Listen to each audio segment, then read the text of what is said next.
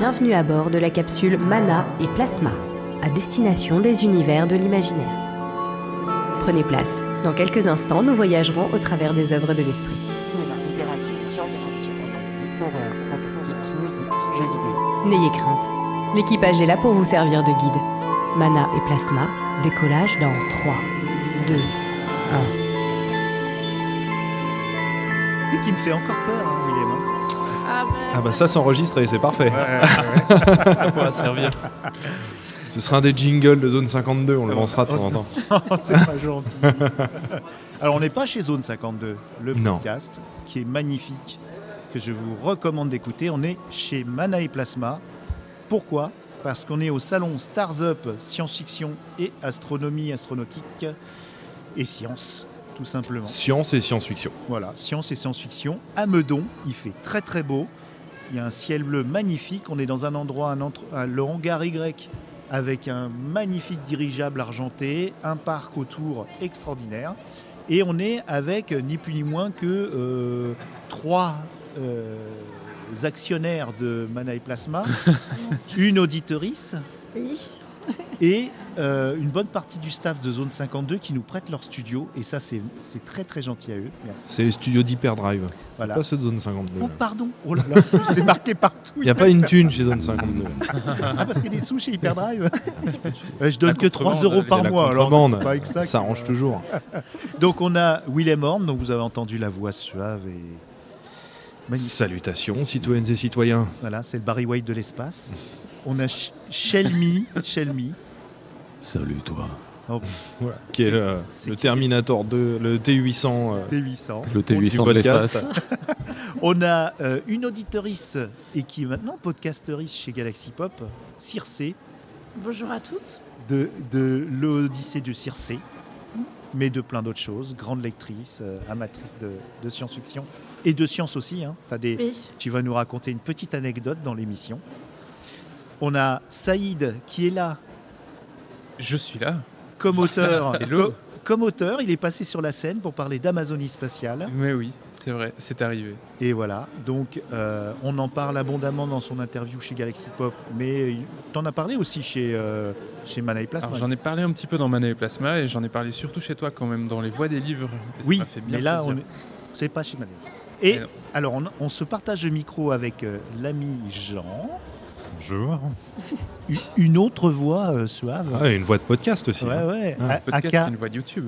Oui, aussi, c'est une voix de YouTube. AKA Miroir SF sur YouTube. Jean, tu es là. euh, Bah, parce que j'habite pas très loin et que c'était l'occasion de, de vous Et voir. j'avais rien à faire, on se dit euh, dimanche là. je- Non, je, je connaissais pas du tout ce festival. Et euh, c'est vrai que quand on a appris que Saïd serait sur scène pour parler d'Amazonie spatiale, c'était l'occasion de venir. Ça fait bien plaisir en tout cas. Alors, on n'a rien préparé, comme d'habitude chez Mani Plasma. On est les baltringues de- du podcast et de l'imaginaire. On est passé, de la, Ça aussi, de- ce sera un jingle. on est baltringue du podcast. Ouais. on est mais- passé de la Dream Team, euh, Ouais. de la Dream Team au Baltringue en, en quelques années là. Oui, mais la Dream Team des baltringues. et donc, euh, on, on- on a nos invités, on a nos trois invités, Circe, Willem et, et Shelmy, qui, qui vont nous parler un peu de ce qu'ils font sur le, sur le festival pour Hyperdrive. Je peux pas. Bon, nous, on est avant tout là pour aller piquer des trucs au catering hein. Ouais, ouais. Du café et des bières. et des curly. Et les Il y a une grosse caisse avec des sachets de curly.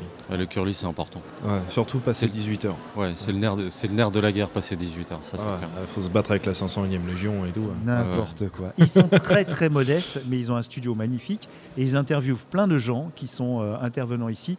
Notamment hier, il y a eu l'émission qui, qui passera bientôt, Hyperdrive, avec Paul Duncan. qui Ouais, Euh, qui est un auteur, euh, on peut même presque parler un peu d'historien, euh, qui est historien du cinéma, qui traite des sujets euh, légers et vite torchés euh, tels que Star Wars, James Bond, euh, Kubrick, Kubrick, Fellini, Fellini, Truffaut. Truffaut. Donc voilà, des trucs, une petite fiche de lecture et c'est plié. Et qui est venu ici parce que bah, dans ce- la facette science-fiction de son œuvre, il a fait les archives Star Wars, publiées chez, Take- chez Taschen, qui sont des bouquins colossaux, 600 pages, euh, 40 cm de large, 7 kilos de bouquins. Il en a fait un pour la trilogie originale et un pour la prélogie. Et euh, ça, on a un peu insisté là-dessus dans l'interview, mais celui sur la prélogie est très intéressant. Parce qu'au final, au-delà euh, des fonds verts et des techniques numériques utilisées pour faire le film, on a très très peu d'infos sur euh, comment tout ça, ça s'est conçu, qu'est-ce qui s'est passé dans la tête de George Lucas, où est-ce qu'il voulait aller avec ça, en, en disant bon bah la suite, ça se passera 25 piges plus tôt. Voilà. Et puis ça n'aura rien à voir. Et vous retrouverez strictement rien de ce que vous avez connu, à part le sabre laser. quoi. C'est à peu près ça. hein. Et, et du coup, c'est des. Enfin, bon, on va pas vous écouterez l'interview sur Hyperdrive, mais c'était super intéressant. Et c'était d'autant plus intéressant qu'après le soir, on allait bouffer ensemble. et qu'après quelques verres de chardonnay, on, on a eu un petit peu de off the record et des choses très très intéressantes sur les productions, euh, notamment de, de l'Empire contre-attaque. Incroyable. Ah, qui est ré- considéré comme le meilleur film Star Wars, euh, si je ne Et m'abuse. puis un des meilleurs films de SF euh, de tous les temps au sens large, mais surtout qui était une production très très compliquée pour tout le monde et particulièrement pour George Lucas qui était en guerre avec euh, Kirchner, le réalisateur.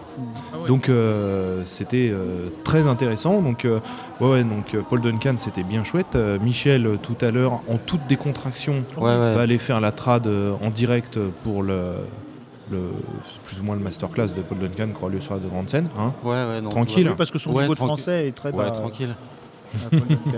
Pas de pression pour Michel. doit Non. Euh, et puis après, bah, on a, nous, on a une relation. J'ai je- j'ai pas l'air, mais je suis en train de faire court là. Ouais. Euh, on a une relation particulière avec Stars Up parce que nous, Stars Up, ça fait plus de trois ans maintenant qu'on les suit.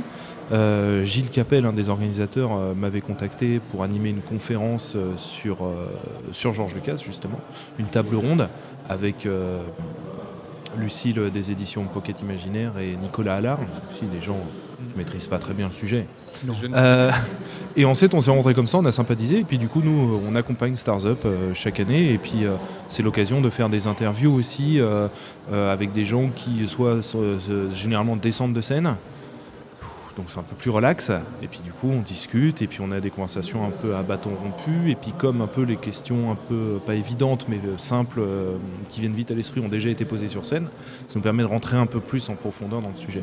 C'est ce qu'on a fait avec Laurent Hopman tout à l'heure, euh, qui propose un super roman graphique justement sur euh, la vie de George Lucas, Les Euh, guerres de, les guerres de Lucas. de Lucas, Et, et, euh, qui est magnifique, hein, franchement. Je suis allé- ça sort le 4 octobre. Et c'est des gens euh, que tu aurais peut-être un peu plus de mal à avoir en les contactant via Twitter, en essayant de monter un truc en visio et tout. Là, ils sont là, ils ont du temps pour toi. Et, euh, et puis en plus, c'est des gens super intéressants parce que c'est des. euh, c'est des euh, J'ai rien contre les youtubeurs. hein. Mais si tu veux, c'est pas un sujet traité comme tu peux l'avoir sur Star, un sujet Star Wars traité sur YouTube. Qui, il y a des gens qui font ça très très bien. Mais il y a beaucoup de gens qui font ça avec beaucoup de légèreté et qui lisent une fiche Wikipédia et puis basta, le sujet il est bouclé. Là, la BD, c'est euh, plus d'un an de travail, donc plus de six mois de recherche pour pouvoir. euh, donc on, a, on est sur du, du très solide quoi. Mhm. Et du coup, c'est intéressant. Et donc, tu vas, tu vas faire ça dans Hyperdrive. Tu vas faire un épisode euh, pour chaque interview ou tu vas, tu, tu vas coupler ça? Comment tu vas monter ça? Tu as déjà une idée? Ouais, en fait, je vais faire, euh, je vais faire une séquence spéciale Stars Up Mhm. et puis en fait, je vais faire un épisode euh, par personne et par, euh, par invité en fait avec la thématique qui est abordée. Je vais faire ça comme ça, tac, tac, tac, tac, parce que Hyperdrive a été en stand-by pendant plusieurs mois là pour euh, des raisons tout à fait personnelles. Et du coup là, pour revenir, pour amorcer la pompe justement, on va faire 5, 6, 7 épisodes qui vont sortir assez rapidement, un par semaine et tout pour, voilà, pour, pour satisfaire un public euh, qui, à qui on a l'air de manquer quoi. Mhm. Donc, Ouais, euh, ouais. donc voilà, il faut. Oui, c'est une belle communauté, euh, mais qui n'est pas forcément issue du fandom. Moi, personnellement, je l'avoue, je ne suis pas un, un idolâtre de, de Star Wars. D'ailleurs, j'ai j'ai résilié mon abonnement à Disney+. Euh, mais ce que j'aime, c'est un, les passionnés. Donc là, on a, on a du choix. et deux, les gens qui font des recherches et qui me racontent le truc. À la limite, euh, je les ai vus, j'ai- je l'ai vu au cinéma, le premier, j'avais 11 ans. Mais d'écouter Hyperdrive, en plus il y a un petit côté fictionnel qui est très très plaisant. Donc, euh, mais il n'y a pas que ça. D'écouter également Zone 52, je tiens à le dire, Zone 52 qui est aussi une maison d'édition, font des super bouquins. Et puis d'écouter les voix euh, des amateurs de pop culture, franchement c'est- du caviar. Écoutez Zone 52, écoutez Hyperdrive et surtout euh, Shelby, c'est mon préféré. Mais euh, Ça suffit, j'ai mis, t'as bien assez parlé. t'a- t'a- T'attends de l'argent ou T'as quelque chose à te faire pardonner, toi prends, peut-être, Michel, prends. Il a déjà eu son. Accent. C'est tout. On va revenir sur, euh, sur mes petits amis. Alors, Saïd, ça va? C'était pas trop stressant cette, euh, cette table ronde? C'était qu'une demi-heure, mais C'était qu'une demi-heure, mais c'était une demi-heure euh, bien occupée. On a bien discuté. Mhm. Et euh, ça a fait plaisir aussi. Ça faisait longtemps que j'avais pas revu euh, une partie de l'équipe d'Amazonie Spatiale. Donc, euh, donc bonne expérience, pas trop stressante. surtout quand on, quand on est entre nous. On, on modérait nous-mêmes. Donc euh, on n'avait pas aussi cette frontière d'une personne inconnue qui va te poser des questions, qui connaît pas nécessairement le projet. Là, on était, y avait, on était un peu entre nous. Ça, ça fait plaisir, euh, ça détend et ça permet de partager les choses avec les gens euh, qui sont dans le public aussi. Et vous avez parlé littérature, vous avez parlé technique, vous avez parlé d'influence, vous avez parlé de, de choses incroyables, de, de communauté. Vous avez créé une petite communauté avec des tas d'experts et d'autres auteurs. Et ces interactions euh, au travers de la, de la première résidence et du voyage à Kourou, euh, dans le cadre du, du pas de tir là, de- des Ariane, Ouais. ça c'était magnifique. Franchement, euh, moi je me suis régalé. et, euh, je vais réécouter ça. Bah, écoute, Alors, hop, Jean. Je voulais savoir, Saïd, est-ce que du coup tu as l'impression que c'est un groupe avec lequel tu vas, que tu, tu vas continuer à voir régulièrement, peut-être juste quelques personnes, ou enfin vous avez prévu de vous, vous revoir Bah là, euh, on, en rediscutait justement avec, euh, avec les gens de Matrice, François-Xavier et Simon. On, on prévoit de se revoir euh, dans les semaines qui viennent là. Et je pense que comme on a cette expérience en commun et que les, les gens sont tous très sympathiques dans ce groupe, on va certainement se revoir. oui. C'est vraiment une, belle, une belle aventure qui nous a liés là. C'est chouette ça. Et sur le, donc, ma- le directeur, président de Matrice, je sais, Monsieur le, le roi. le roi de Matrice. Le roi de Matrice expliquait qu'il y aurait la publication donc, d'un recueil de nouvelles, puisque vous Ouais. avez chacun écrit euh, une. euh, ah, pardon. vous avez chacun euh, écrit une nouvelle. euh, donc, euh, qui va se retrouver dans un recueil qui va sortir vers euh, avril-mai Ouais, tout à fait. chez Brajlon, tout à fait. Heureusement que c'était pas chez ActuSF. Pardon. C'est peut-être c'est, c'est peut-être un peu tôt, mais euh, on, on embrasse la team d'ActuSF, hein, on, on pense à eux et à elle. vraiment. Oui, tout à fait. Et euh, est-ce que vous avez du travail qui est. Enfin.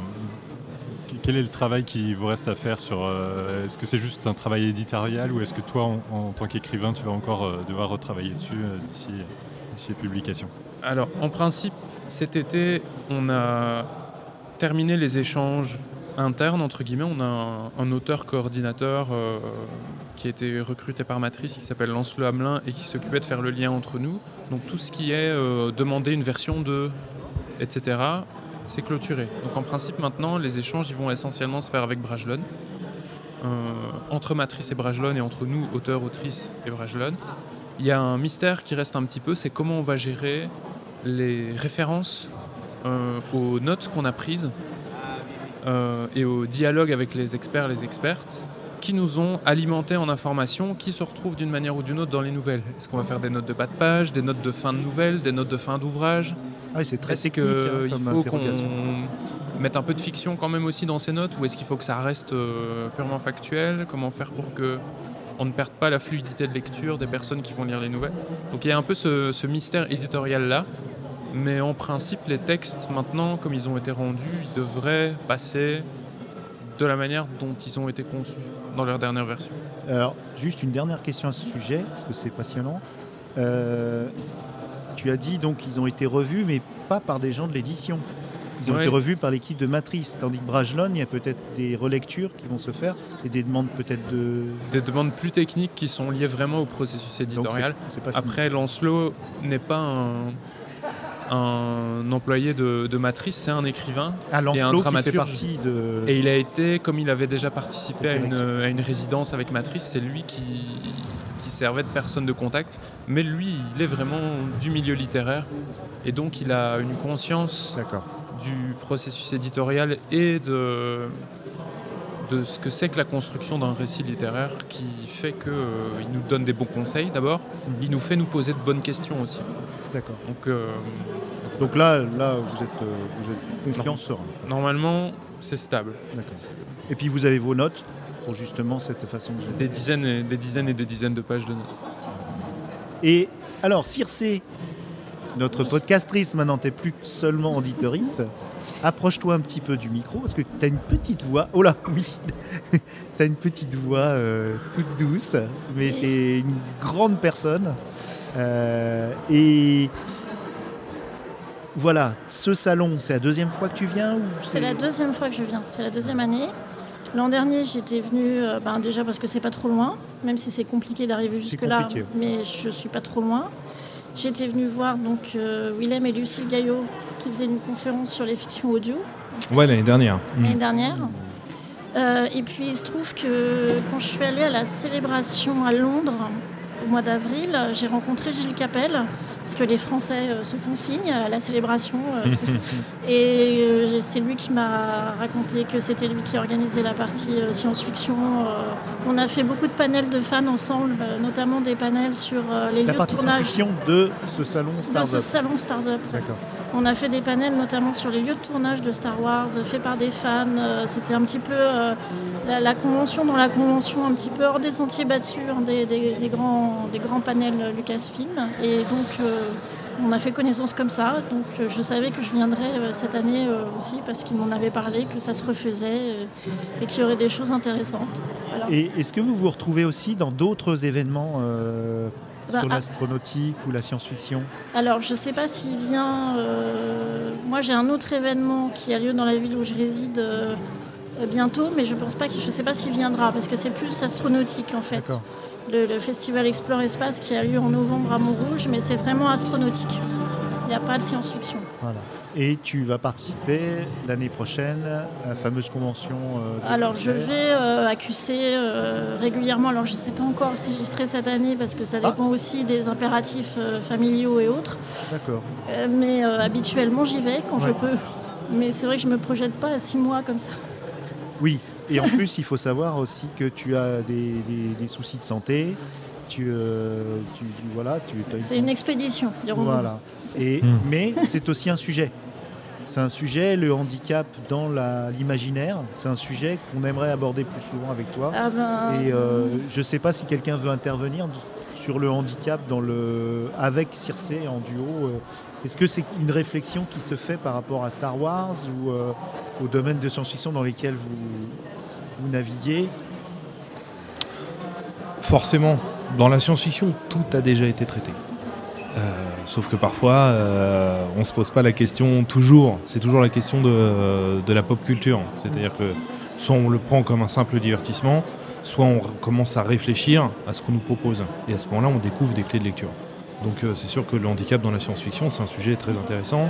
Euh, c'est un sujet, j'ai déjà plusieurs films là, qui, me viennent, euh, qui me viennent en tête, ne serait-ce que euh, Alien 4 où il y a justement une relation à un des personnages qui est handicapé et qui, est, qui part un mercenaire. hein. Euh, Dominique Pinon, ouais.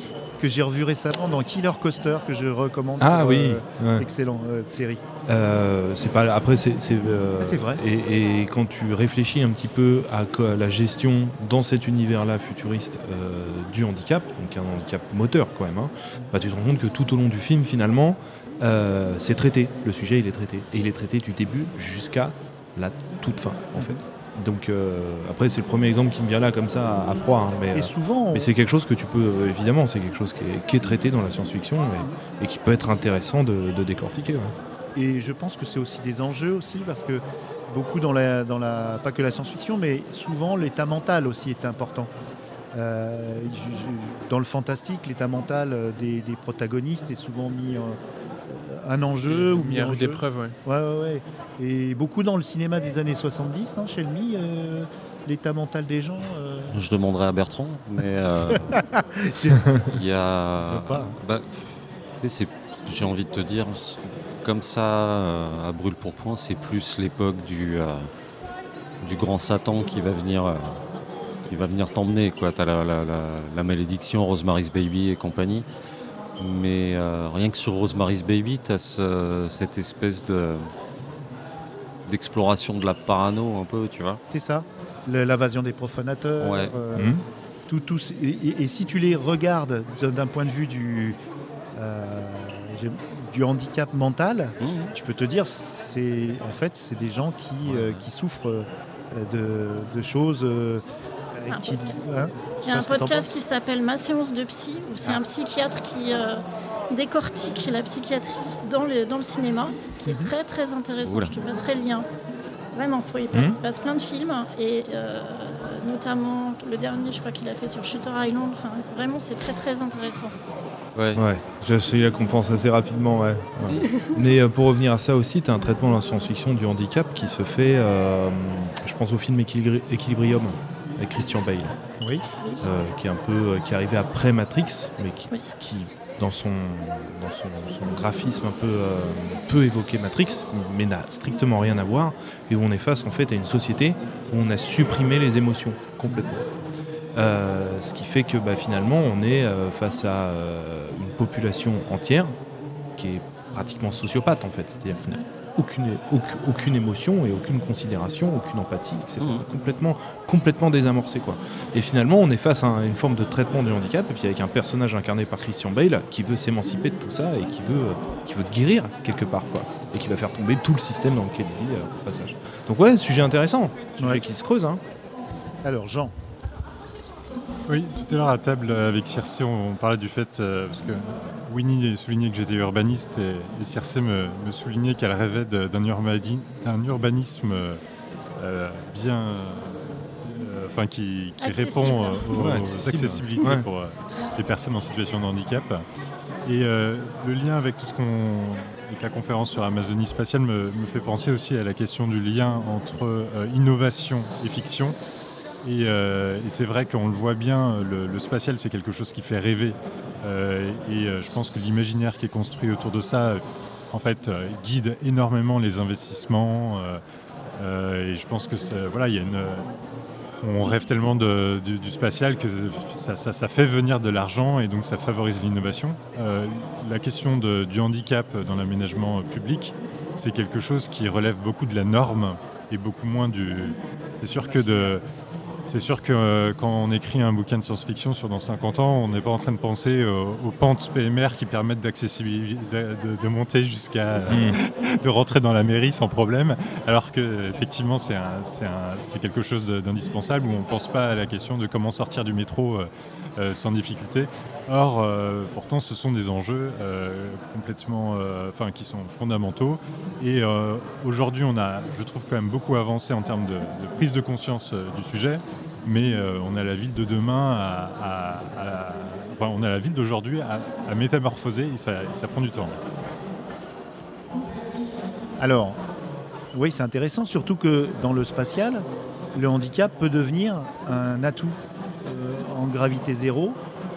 Il se peut que des gens qui, euh, qui ont des soucis de mobilité se retrouvent plutôt, et on voit ça dans une BD récemment, euh, Frontières, euh, je n'ai pas la, ref, je la mettrai dans la, description, où justement il y a un personnage qui se retrouve handicapé et qui vit très bien dans les archéologies euh, sous gravité pas zéro mais faible et il est plutôt, plutôt avantagé quelque part.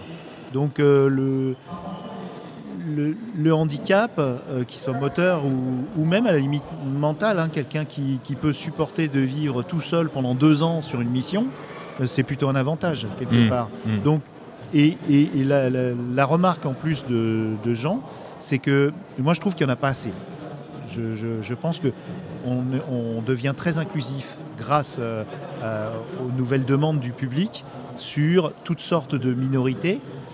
Et je pense qu'on a encore un pas à faire en plus euh, par rapport euh, au handicap, qui n'est pas minoritaire hein, finalement, euh, parce que ça représente beaucoup de gens. Déjà, un, pour leur faire, pour leur faire consommer de, la culture qui leur ressemble, qui leur parle. Ça se fait beaucoup avec les bracelets rouges sur, la, télé pour, les sitcoms, tout ça. Il faudrait que dans l'imaginaire, on avance un peu plus et que dans un Star Wars ou qu'on ait des. On a beaucoup de transhumanistes avec des prothèses. Mais ça, c'est plus graphique. quoi. Moi, j'aimerais qu'on qu'on ait plus. On va passer juste à la fin de l'émission, parce qu'on ne va pas euh, monopoliser le, le, le studio d'Hyperdrive comme ça. Tout va bien. Hein, on a piraté, euh, des pirates piratés.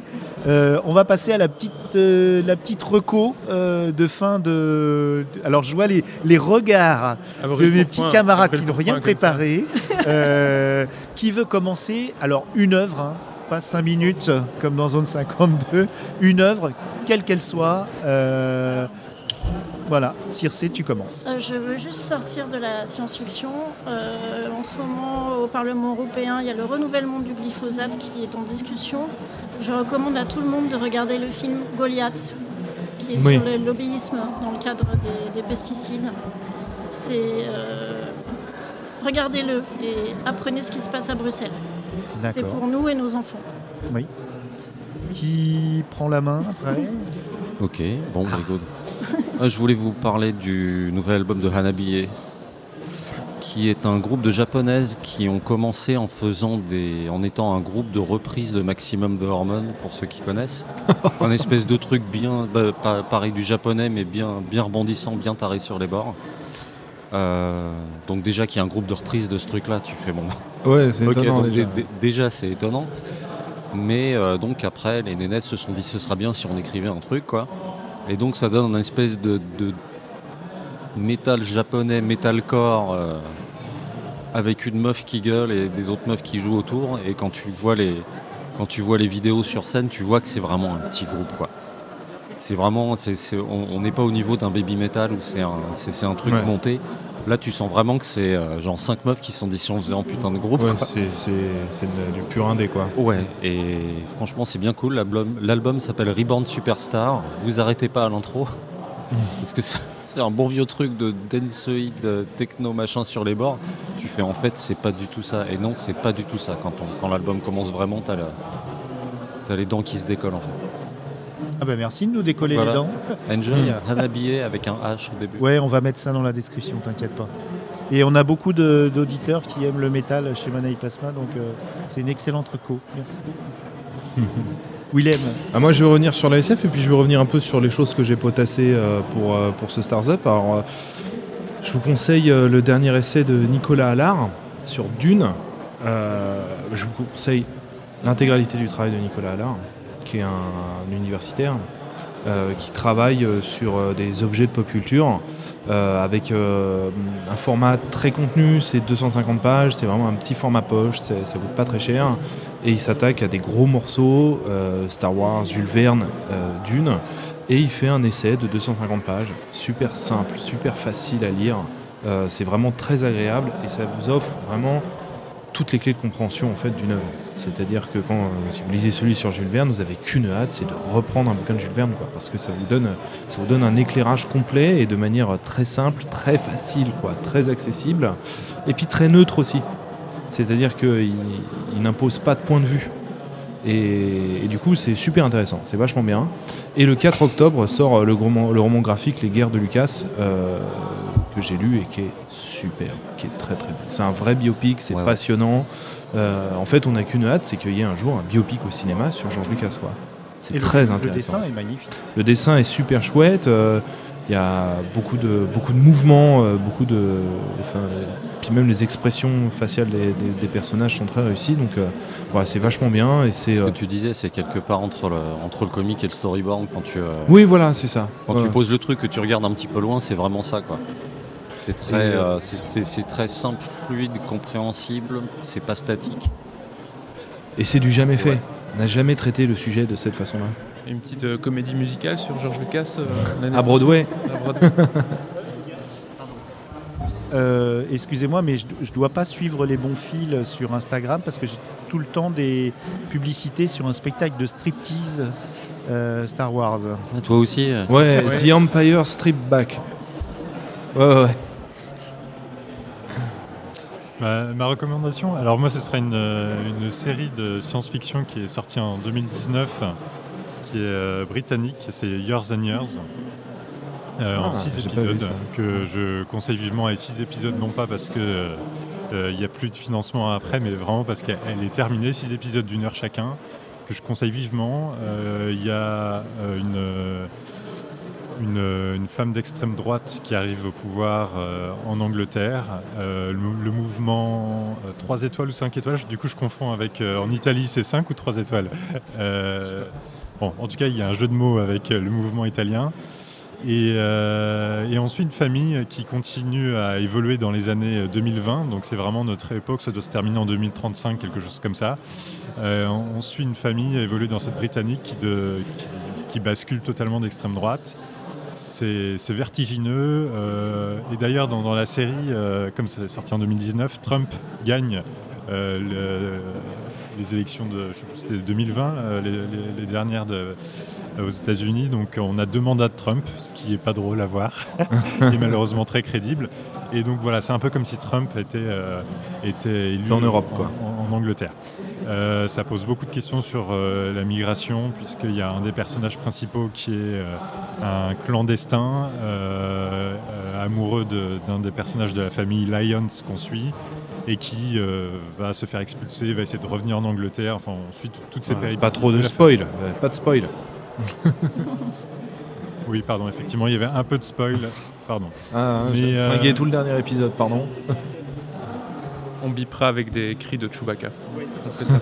Non, bah avec nos nouveaux jingles. Voilà, en tout cas, je recommande vivement. Et puis, euh, bon, c'est sympa aussi de suivre l'évolution de personnages sur, euh, sur 15 ans. quoi. C'est génial. C'est assez rare, ouais. Ouais, c'est- Moi, j'aime bien, les tru- j'aime bien les trucs à ellipse comme ça où tu, tu sautes, même les romans. C'est pour ça que j'aimais bien Asimov euh, quand j'étais petit.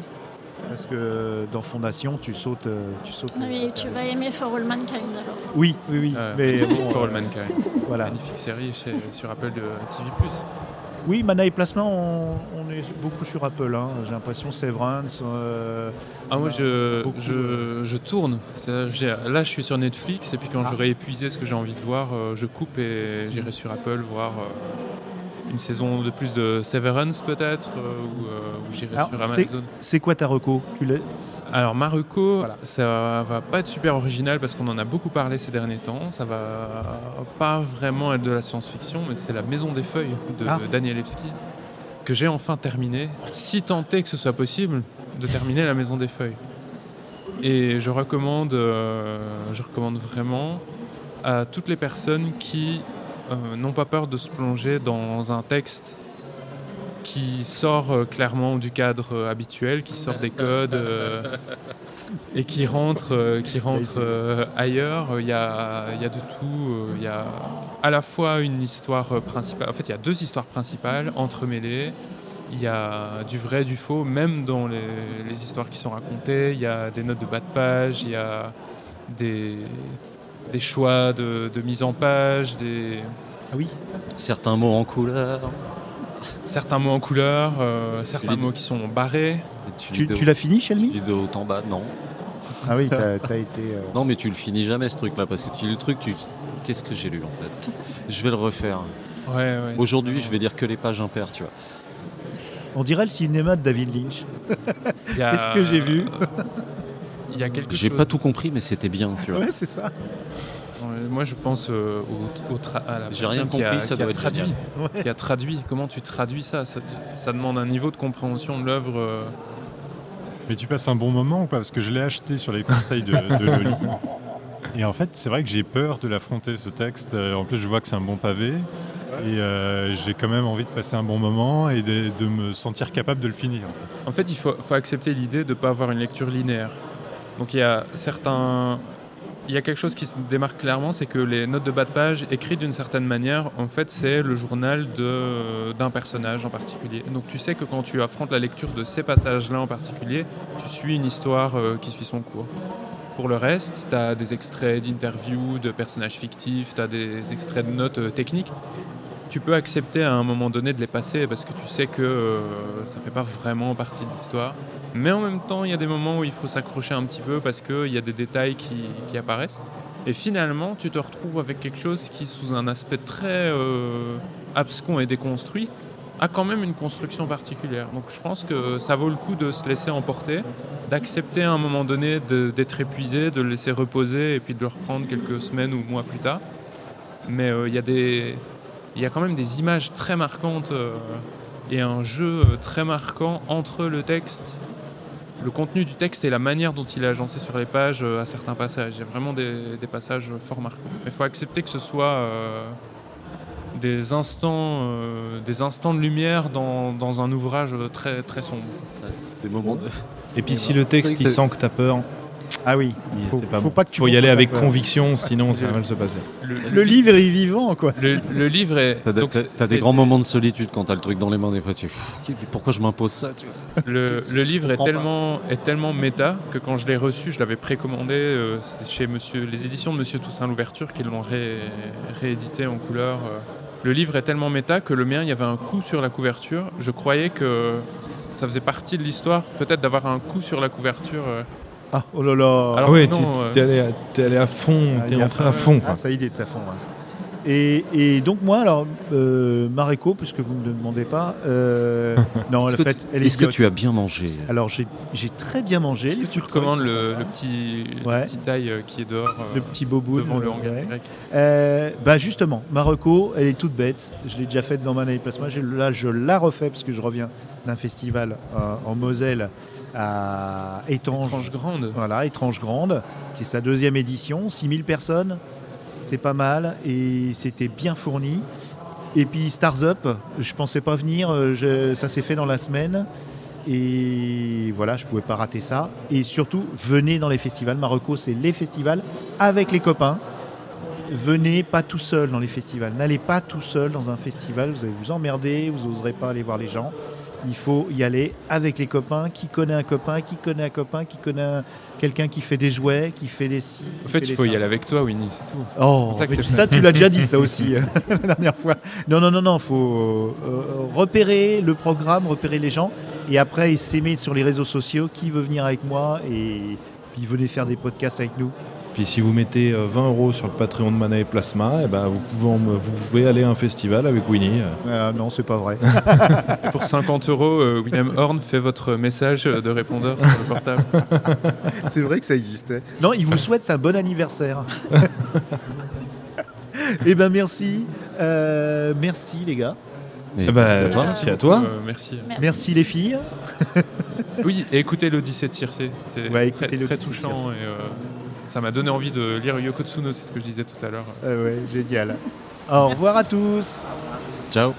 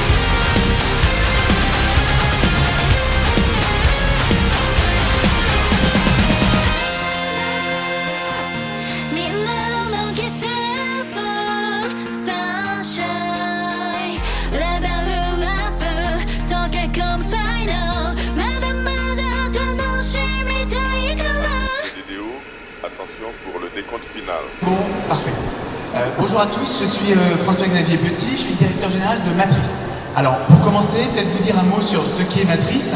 Matrice est un institut d'innovation technologique et sociale.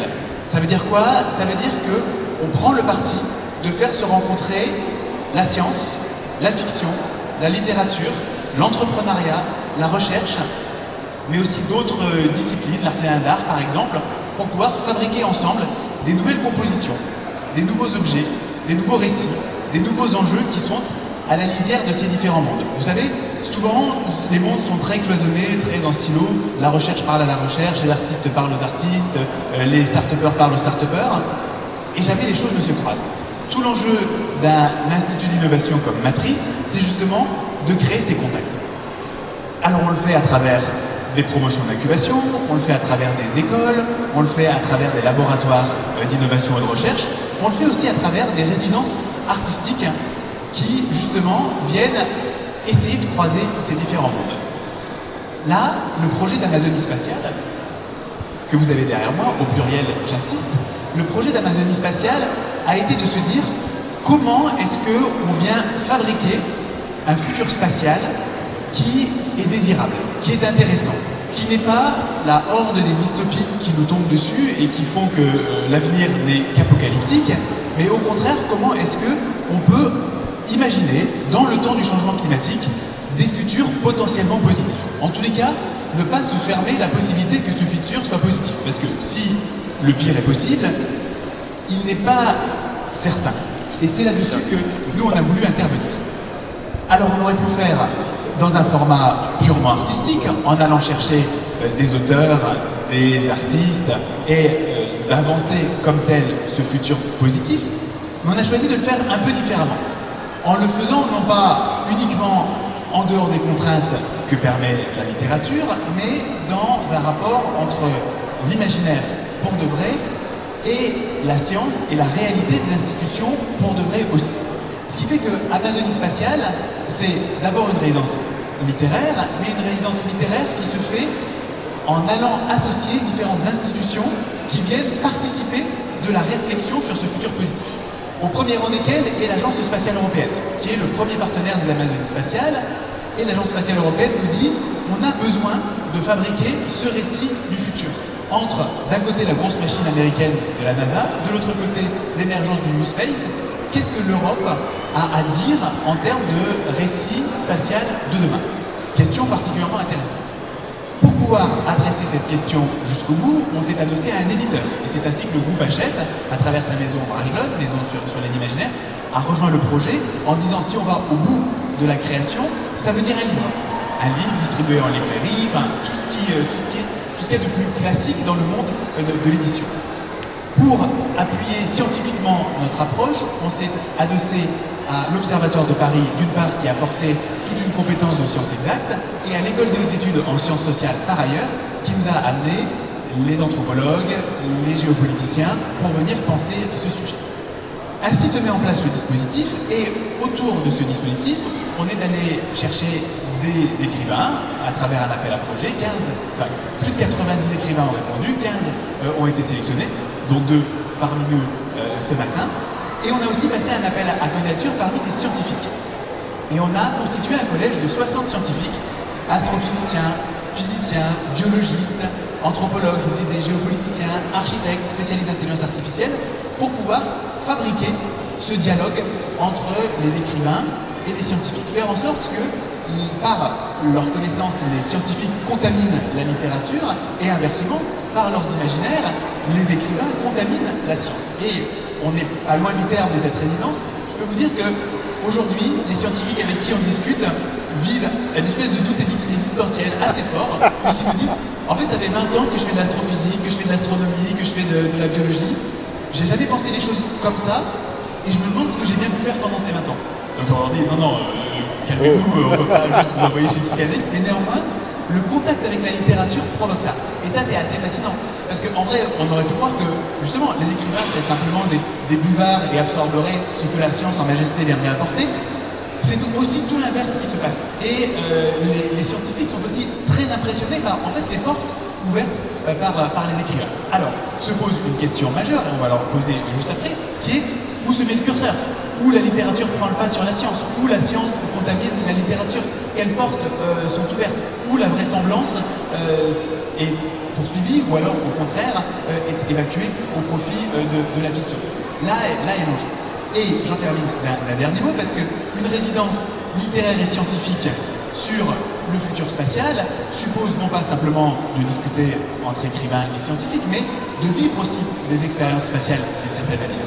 Et c'est dans ce sens qu'on a construit cette résidence de manière itinérante entre Paris et l'institution spatiale parisienne, Toulouse autour de la Cité de l'Espace et du cluster spatial toulousain, mais aussi Kourou et la Guyane, où nous avons conduit euh, la, petite promotion euh, d'écrivains pendant euh, plus d'une dizaine de, jours, à la fois au sein du centre spatial guyanais, mais aussi au plus profond de la société guyanaise, dans cette difficulté aussi qui existe en Guyane de communication entre l'extrêmement moderne tourné vers l'avenir et mondialisé qui est le centre spatial guyanais, et la réalité de la société guyanaise au fond de la forêt amazonienne, dans les, dans les villages amérindiens ou bien dans les difficultés sociales euh, de, toute la Guyane. Et c'est aussi ce contact-là euh, que les, écrivains ont vécu et, ressenti.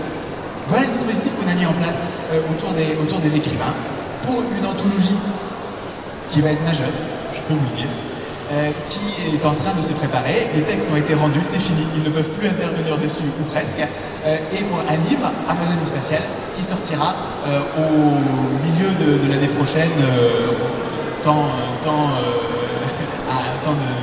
d'arrivée prévu autour du, mois de, du mois de mai et à l'occasion d'un grand événement que l'on annoncera un, peu plus tard pour pouvoir parler de, ce, de ce lancement-là. Voilà le dispositif, j'ai euh, bien trop parlé. Cap sur les, auteurs. Alors, deux auteurs avec nous euh, aujourd'hui, euh, je vais leur demander à, chacun de, se présenter. Alors, Saïd, premièrement, et puis Michael Raymond ensuite, et, après, je leur pose toutes les questions qui vous brûlent les lèvres. Saïd, mais qui es-tu? Bonjour François Xavier. moi, c'est Saïd, effectivement. Je suis auteur de science-fiction, j'écris principalement des nouvelles. Euh, depuis presque dix ans, des nouvelles que je publie moi-même, avec euh, un fort accent sur deux aspects qui sont construits au fil du temps. Un premier aspect qui est la publication essentiellement sous licence libre, avec cette idée euh, qu'on retrouve beaucoup dans la science-fiction du partage et du report des innovations qui ont été créées dans certains ouvrages qui se colportent un petit peu d'un ouvrage à l'autre. Et le deuxième aspect qui est la, la conception des histoires elles-mêmes et de leur support. Donc je fabrique mes livres moi-même. Et voilà pour moi. Donc Saïd, l'un des 15 écrivains euh, de, la résidence, Michael répond autre écrivain, autre univers, autre approche, euh, parce qu'on a justement voulu des écrivains qui venaient parfois de la poésie, parfois du théâtre, euh, parfois de la science-fiction, parfois d'ailleurs, pour justement générer aussi un dialogue littéraire.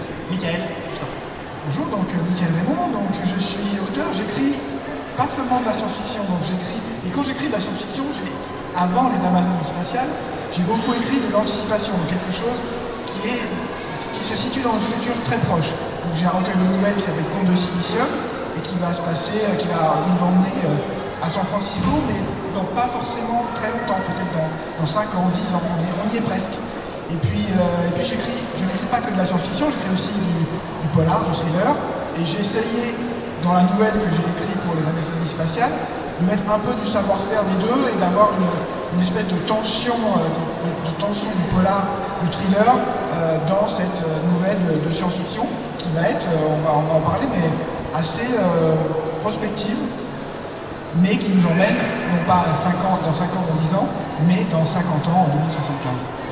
Voilà, parce que tout à fait, l'un des enjeux de, cette, de ce recueil de nouvelles et non pas euh, de se projeter à 100, 200, 300 ans, mais en 2075. 2075, ça veut dire que globalement nos enfants connaîtront euh, ce moment-là. Donc c'est à la fois loin et en même temps pas coupé euh, de, notre, de notre réalité. Alors justement, c'est la première question que, je voulais vous poser à l'un et à l'autre. Comment est-ce que vous avez géré ce rapport entre ce qui est de l'ordre de, la prospective et donc qui va chercher euh, la science et le réel, et ce qui est de l'ordre de l'imaginaire et qui euh, tire plutôt vers la fiction. Où est-ce que vous avez placé le curseur? Comment vous êtes approprié cette discussion entre l'anticipation et l'imaginaire de, l'autre côté? C'est un travail assez complexe qui euh, nécessite en premier lieu de s'intéresser au présent et à l'état de la science et l'état de la connaissance actuelle. Heureusement, c'est un travail qui a été grandement facilité par euh, tout le dispositif que Matrice a mis en place avec le projet Amazonie Spatiale, le fait de pouvoir dialoguer avec des experts, des expertes, euh, le fait d'assister à des conférences lors des différentes, différents pôles de la résidence, d'aller visiter le centre spatial et de discuter finalement avec des gens qui sont au courant des missions en cours, de la manière dont ces missions euh, se projettent dans les prochaines années, les prochaines décennies. Parce que l'air de rien, 2075, euh, c'est plus proche dans le futur que ne le sont les premiers pas de l'homme sur la Lune euh, dans le passé. Donc c'est très très proche. Et les agences spatiales projettent déjà leurs prochaines actions à l'échelle de quelques décennies. Donc on est vraiment dans quelque chose de très proche de nous et de très proche du réel.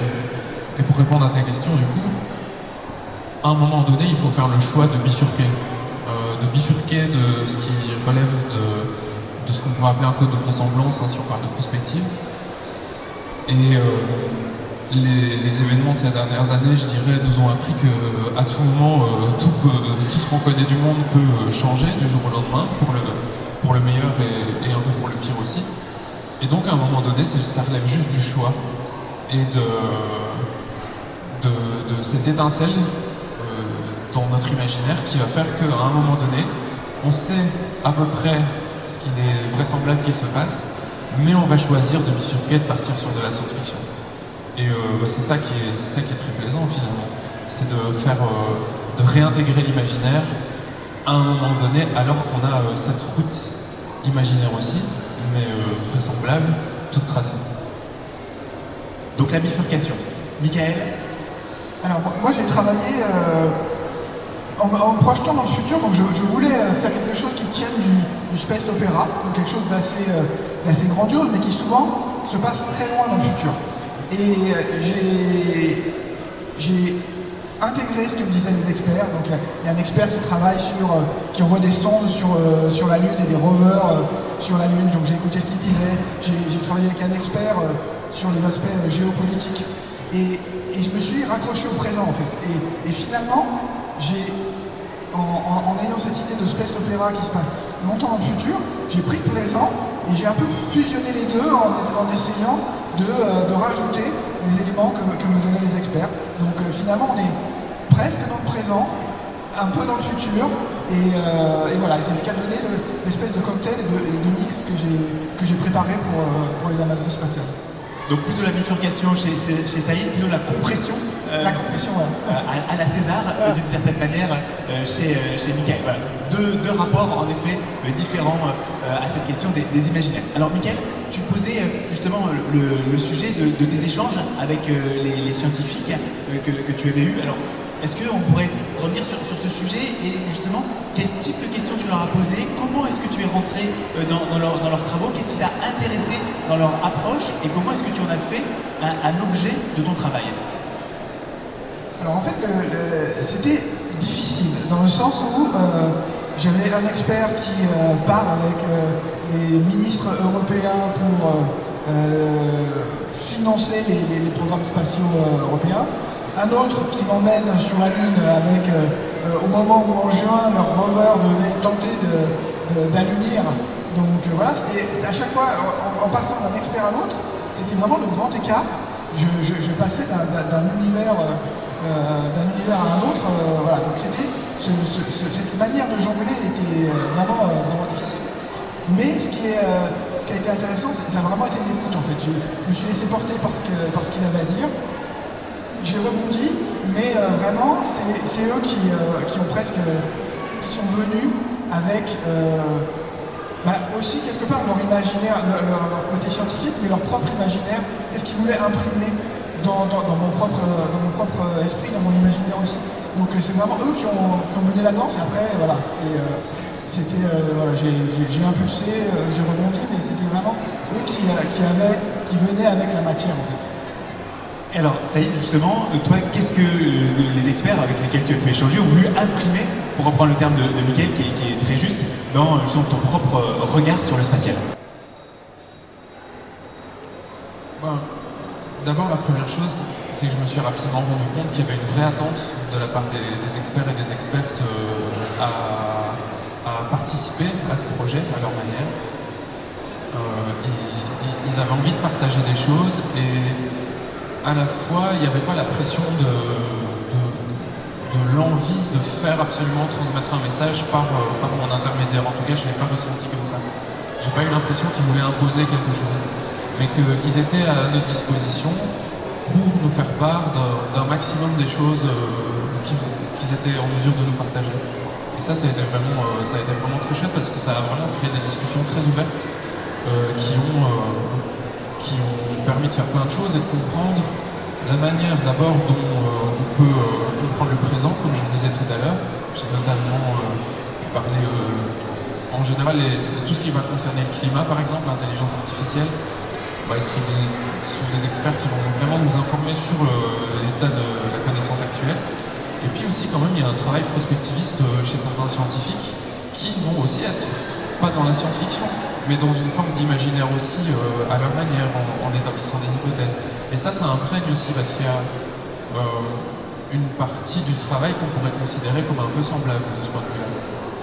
Après, ce qui m'a imprimé aussi, c'est que j'ai eu la chance d'avoir dans mes, experts une experte qui était euh, danseuse et chorégraphe, ce qui est euh, un spectre totalement différent euh, des experts plutôt de nature scientifique avec lesquels on a pu discuter par ailleurs. Et il y a eu un, vrai travail pour le coup de ma part d'essayer d'intégrer certains éléments des discussions qu'on a pu avoir vis-à-vis des émotions, de la sensation de gravité, qui est très importante en danse et d'essayer de faire ressentir ça au niveau de texte. Donc euh, le, le, message, entre guillemets, des experts ne transparaît pas de façon directe, je pense, dans ce que j'ai voulu écrire. En revanche, ça a conditionné un état d'esprit certain dans lequel je me suis plongé pour rédiger la nouvelle. J'aimerais ajouter un, petit élément parce que tu, parlais effectivement de, la manière dont tu as, dont l'auteur fait le pont entre ces experts et les experts qui, euh, j'ai été frappé parce que les experts qui ont participé au projet ont dit on est là aussi pour la pluridisciplinarité et pour parler à d'autres experts qu'on n'a pas l'occasion de voir. Voilà, ça a servi euh, les Amazonies spatiales, ça a servi de forum entre les auteurs et les experts, mais aussi entre les experts entre eux et entre les auteurs entre eux. Donc euh, voilà, il y, a une espèce de décloisonnement dans ce projet qui a été euh, bénéfique à tous et que tout le monde est venu ici, enfin, dans le projet pour rechercher. Effectivement, c'est tout l'enjeu de, ces projets multiples avec des ramifications qui nous échappent complètement en réalité et qui vont bien plus loin que les discussions qu'on a pu nous-mêmes organiser. Et ça, c'est le, sens d'un projet, projet qui fonctionne. Alors, euh, Saïd, tu, parlais euh, de, la manière dont, euh, justement, la question des, émotions, du vécu se, posait. Dans le cadre de, la résidence que l'on organise, le fait de vivre des expériences spatiales était absolument au centre. Là aussi, dans quelle mesure est-ce que le fait de plonger physiquement que dans, les entreprises du spatial, dans les institutions, sur le territoire guyanais, a informé votre écriture future, puisque vous avez écrit après ces différentes euh, expériences? Qu'est-ce que vous en retirez, Michael?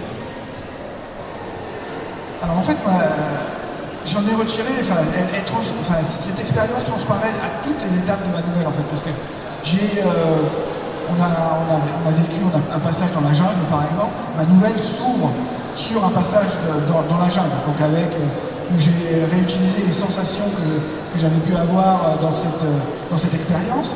Il y a un passage dans la nouvelle qui, qui est le, décollage d'une fusée. et c'est directement l'expérience que j'ai pu tirer de, la visite du centre spatial guyanais de, Kourou. Donc tous les, éléments de, ma nouvelle, les, échanges avec l'expert qui, qui, qui, parle avec l'Europe sur la géopolitique, il y a une partie de la nouvelle qui se passe euh, à l'ONU avec euh, des échanges euh, politiques autour de, l'espace. Donc vraiment, ça a infusé quasiment dans chaque page, paragraphe, ligne de ma, nouvelle. Moi je pense que ce que, ce que cette immersion d'Amazonie spatiale aura permis, c'est de nous créer à toutes et à tous une, une matrice commune. J'ai pas fait exprès de la faire. Mais c'est très bien choisi, bravo. Très bien choisi, merci. Euh, on aura vécu une expérience commune, on aura vécu des lieux communs, aura euh, vécu des expériences euh, communes. Mais malgré tout, on aura une surcouche où chacun, chacune d'entre nous aura contacté des experts différents, ne se sera pas attaché aux mêmes détails de telle ou telle visite, n'aura pas forcément fait toutes les visites ou parlé exactement aux mêmes personnes. Et donc on va à la fois être, avoir au cœur, je pense, de notre texte ou de notre sous-texte, cette base commune et toutes ces ramifications qui sont propres à notre sensibilité, à notre identité et euh, aux lieux qu'on aura visités, aux gens auxquels on a parlé. Et ça, je pense que pour une anthologie, c'est, je dirais pas que c'est inédit, mais en tout cas, c'est certainement peu commun par rapport à une anthologie qui se construirait autour d'un fil rouge avec des gens qui participeraient, d'avoir pu réunir euh, à plusieurs moments, à plusieurs endroits, un ensemble de personnes à qui on aura fait vivre la même chose. En effet, en effet, c'est particulièrement juste. Alors, euh, ça m'amène justement à, une question. Euh, dans quelle mesure est-ce que vous avez euh, pris la dimension positive, en les cas la possibilité d'un futur positif, comme une donnée de, la nouvelle, qui n'était pas quelque chose d'impératif? On, on, ne contrôle pas les textes en disant ça c'est pas positif, on ne croit pas, mais de poser cette possibilité élément. Comment est-ce que vous en avez fait quelque chose de votre travail? Vous avez choisi de l'écarter, pas de l'écarter, de le traiter, de quelle manière? Cette possibilité finalement de défendre un avenir euh, qui peut être autre chose qu'apocalyptique, sans être climato-sceptique, euh, c'était certainement pas le propos. Euh, au départ, ça a été compliqué. Parce que, ne serait-ce qu'en termes narratifs, c'est toujours bien quand il se passe quelque chose de mal à un moment donné, parce qu'on a des choses à raconter derrière. Euh, aussi, il fallait pas tomber dans euh, une utopie presque qui aurait presque relevé de la publicité vis-à-vis d'une industrie spatiale. Euh, et je pense que un des grands mérites de la résidence aurait été de nous faire aussi rencontrer des gens qui ne foncent pas dans cette, cette, espèce de spatial idéalisé et qui sont conscients des enjeux et des problématiques à la fois de l'industrie et de tout le domaine du spatial en général. Euh, dans un second temps, je me suis dit que ce qui était propre euh, au positif, à ce qu'on ressent de positif, au caractère un peu utopique que peuvent avoir les choses, même aujourd'hui, c'est notre capacité à rêver, peut-être plus que le fait que le présent soit positif en lui-même. Et j'ai voulu reporter ça dans ma nouvelle. ma nouvelle en soi, je pense, ne revêt pas d'un caractère particulièrement positif, néanmoins, on y découvre des gens qui se battent, vivent, construisent leur, euh, leur monde à eux en pensant encore à un idéal. Et finalement, mon utopie, c'est que dans une cinquantaine d'années, il y a encore des gens qui ont des rêves de plus loin, de ce qui se passera après. Effectivement, quand on est auteur, euh, on, commence par euh, qu'est-ce qui se passe mal, qu'est-ce qui, dérive, qu'est-ce qui dérape. et on est euh, autant qu'on est euh, en tant que citoyen, on est face à un mur, climatique en fait. Et c'est euh, les paroles d'Alice Caramidian qu'on avait rencontré à, Toulouse, donc une experte qui, parle de, son ouvrage, qui parle de son ouvrage Utopie radicale. Une philosophe. Une philosophe. Qui, m'a débloqué en fait. Et, elle a dit, elle, a répondu à une de mes questions en disant pour, pour, pour toucher l'utopie, il faut sauter le mur. Il faut, peu importe comment, mais il faut imaginer qu'on l'a passé. une fois qu'on l'a passé, l'horizon se débouche d'une manière euh, incroyable en fait. donc c'est ce que j'ai fait. Et du coup ça m'a permis d'imaginer ben, le, futur. Je me suis mis en 2075 dans un environnement que j'aurais aimé voir, que j'aimerais voir. Donc j'ai imaginé euh, L'utopie, elle est autour d'un pays que, j'ai imaginé, nation sans territoire, qui s'appelle l'Union des Savoirs, et, tout part de là, qui est de, cette espèce d'utopie. Alors on m'a dit après, c'est un, peu, euh, un peu comme dans Star Trek, et oui, il y a un peu de, cette idée euh, de, Star Trek, d'Enterprise, voilà, qui, que, j'ai créé un, un univers où j'aimerais vivre. Alors voilà, c'est une, vraie belle réponse en effet à, cette question euh, du- d'une approche positive. Alors justement, peut-être euh, une question qui va un peu au-delà d'Amazonie spatiale euh, que, l'on porte à, à Matrice. Faire une nouvelle de quelques dizaines de milliers de signes, c'est frustrant quand on a eu autant de matière. Alors justement, Amazonie spatiale, ça vous ouvre à quoi après? Alors, ça m'ouvre choses. La première, c'est que euh, je, m'étais contenté, je m'étais restreint à une science-fiction, une anticipation proche, et euh, ça m'a donné la confiance pour écrire du space opéra, pour écrire des choses qui vont euh, se passer dans des futurs lointains, dans l'espace, etc. Donc, ça m'a donné la confiance et l'envie d'aller plus loin dans, ce, dans, ce, dans, dans ce- dans cette direction-là. Et puis, bah, ça m'a donné effectivement une matière incroyable. J'ai des notes bah, à n'en plus finir. Je pourrais écrire pendant 10 ans euh, autour des notes que, que j'ai rassemblées. Et donc, je vais écrire. euh, On l'espère, on l'espère. sur ces- à, partir de, à partir de cette matière. Et, euh, et, bon, voilà, je ne sais pas si ça va se faire, mais j'ai, j'ai envie de raconter aussi l'histoire de cette union de savoir, comment on est arrivé là. euh, donc euh, voilà, ça pourra euh, peut-être exister un jour. Chouette.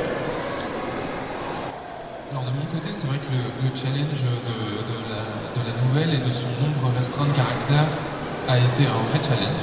Euh, mais pas dans le même sens que les autres, étrangement. Euh, je sortais d'un projet que j'avais commencé il y a quelques années, qui était d'écrire 52 nouvelles en un an, une nouvelle par semaine, qui s'appelle Horizon Parallèle, et qui m'avait forcé d'abord à tenir un rythme, mais aussi qui m'avait contraint à des nouvelles extrêmement courtes, des nouvelles euh, qui faisaient peut-être la moitié de, la taille dont, on a, dont on a parlé ici pour envisager le projet Amazonie spatiale.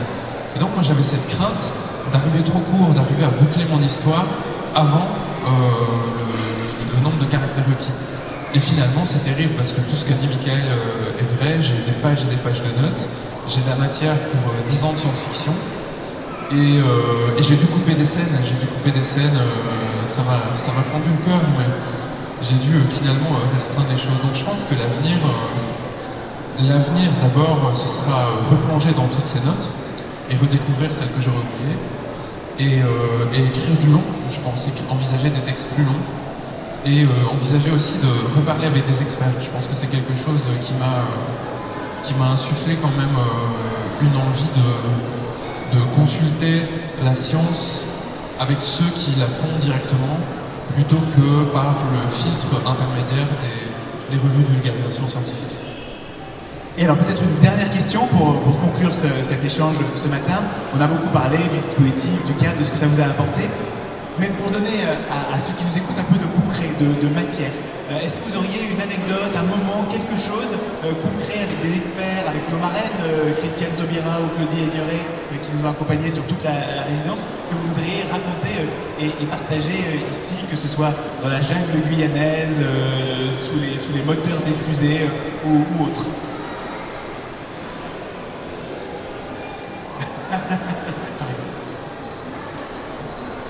Alors, euh, quand on est parti en Guyane une dizaine de jours, on s'est donné comme tâche mutuelle de chacun, chacune, raconter, et c'est resté en interne, raconter euh, la journée du jour, euh, ce qu'on avait vécu ce jour-là. Et j'ai eu la lourde tâche de documenter notre, notre visite au centre spatial guyanais à Kourou. Et c'était très difficile parce qu'il fallait mélanger la réalité et la fiction, y compris dans ce petit, euh, dans ce petit journal interne. Mais euh, je remercie euh, les circonstances et les personnes en charge qui ont fait que ça s'est passé parce que ça m'a permis en fait de vraiment, avec beaucoup de détails et beaucoup de facilité, me remémorer cette journée.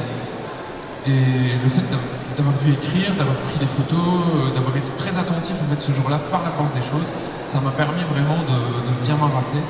Et euh, ce que je, je peux partager avec vous, c'est simplement cette sensation de l'immensité de ce centre spatial, de l'immensité des infrastructures et euh, de ces portes géantes qui s'ouvrent sur le premier étage d'Ariane 6 quand on descend du bus, parce qu'on voyage en bus dans ce centre qui est absolument gigantesque. Donc voilà, je vous laisse avec cette image euh, de porte géante qui s'ouvre sur un géant, euh, sur ce géant blanc. Moi, c'est pas vraiment une anecdote, mais c'est ce qui, m'a frappé, c'est en Guyane cette, cet endroit où, se rassemble la modernité du centre, du spatial. voilà, les, fusées, ce centre immense, le centre de contrôle qu'on a visité.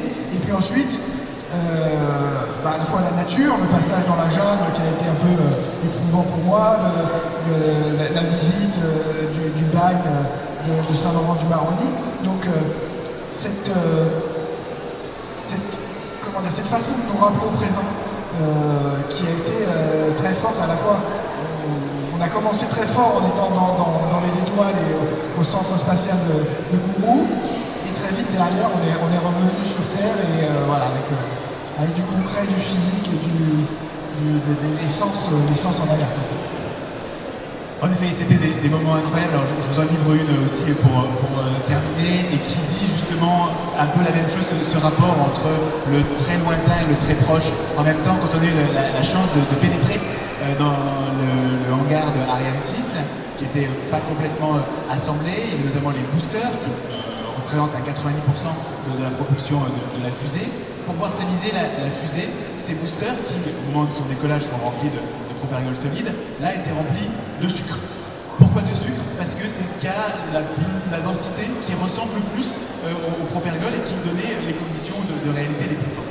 Et vous avez là, d'un coup, euh, qui se télescope le, plus avancé, euh, ces, carburants-là, nouvelle génération qui permettent d'aller beaucoup plus loin, et le plus concret, le plus quotidien, du sucre en poudre qui dit la dimension très humaine et très bricolée finalement de, de l'aventure la plus technicienne, la plus technicisée et la plus ambitieuse euh, possible. Amazonie spatiale, c'est aussi ça, ce moment de, rencontre entre ces différents prismes de réalité, euh, ces différents réels vécus par, euh, par plein de personnes. Et justement, c'est aussi pour ça qu'on a choisi l'imaginaire. Parce que l'imaginaire d'aujourd'hui est aussi le réel de demain.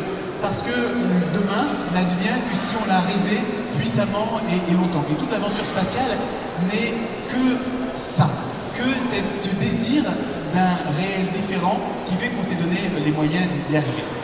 Alors il ne tient qu'à nous de le fabriquer ce réel. Et c'est pour ça qu'on a voulu que l'imaginaire prenne la main sur ce réel de demain en mettant aujourd'hui de l'imaginaire et en pouvant fabriquer ce demain, en construisant aussi la manière dont, les consciences prennent cette bifurcation, le terme a été utilisé tout à l'heure, vers les questions de, changement climatique. Voilà ce qu'est Amazonie spatiale, voilà ce qu'est ce projet de résidence euh, littéraire et scientifique. Voilà ce qui est l'anthologie qui sort en avril-mai euh, prochain.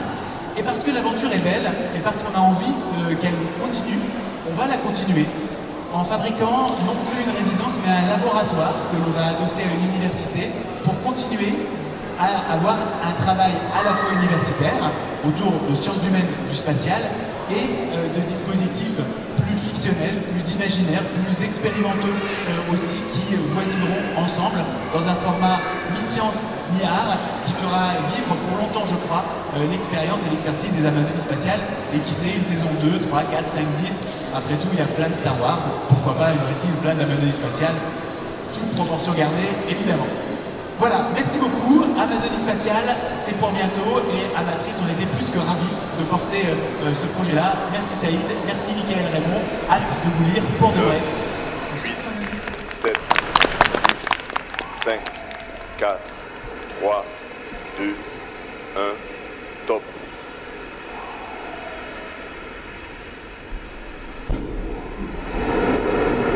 Allumage Vulcain. Allumage EAP, décollage.